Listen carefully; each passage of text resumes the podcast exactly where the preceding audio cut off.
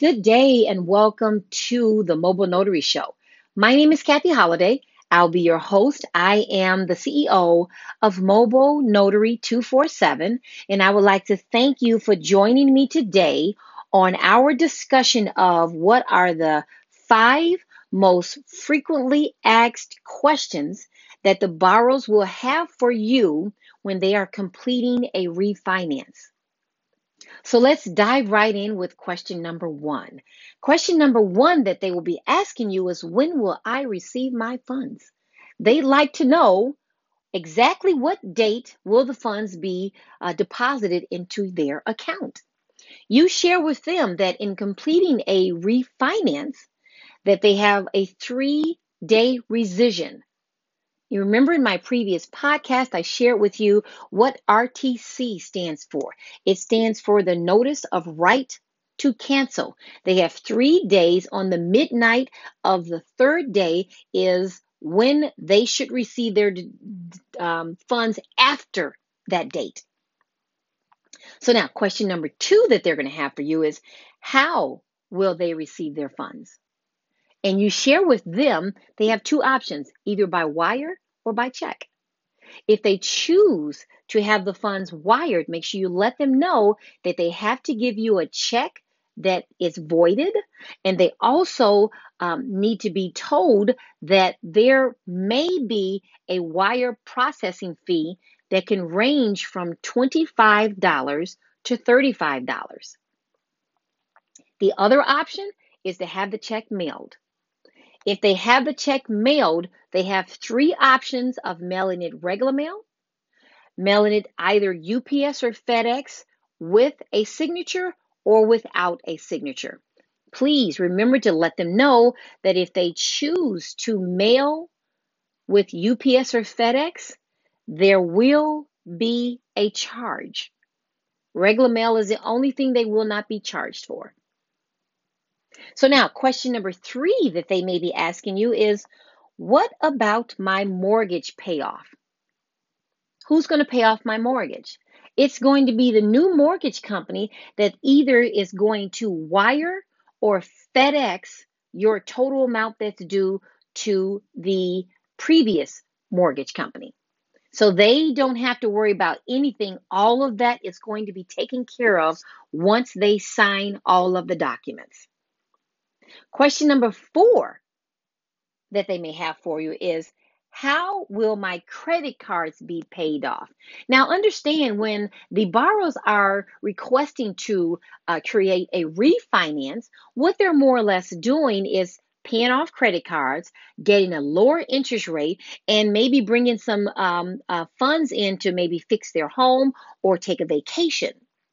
So when they ask you how will how will my credit cards be paid, two ways. Either the um, lending company or the mortgage company actually said, okay, we're going to send all the checks to you. And then you mail them to your credit card companies. So let's say that you have a total of five credit cards that you're paying off.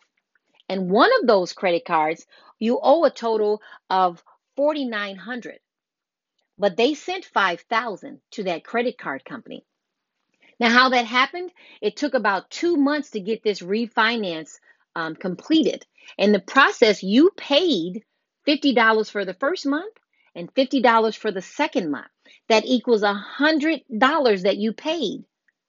But since this process started two months ago you showed it showed that you owed a total of $5000 to that one credit card company.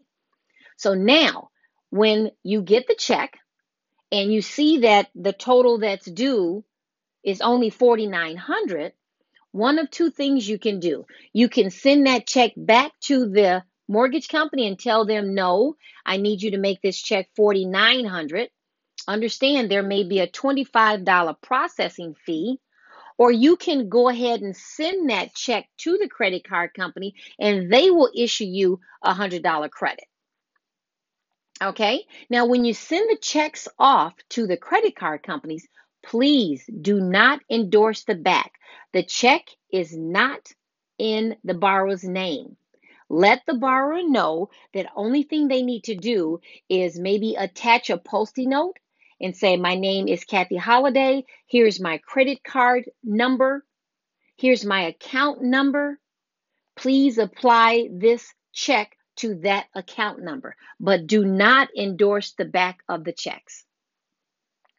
And we're going to uh, end it off with our last and final question How do I pay my new mortgage? Now, I shared with you in a previous podcast on the note. Now, the note shows you everything about the new loan.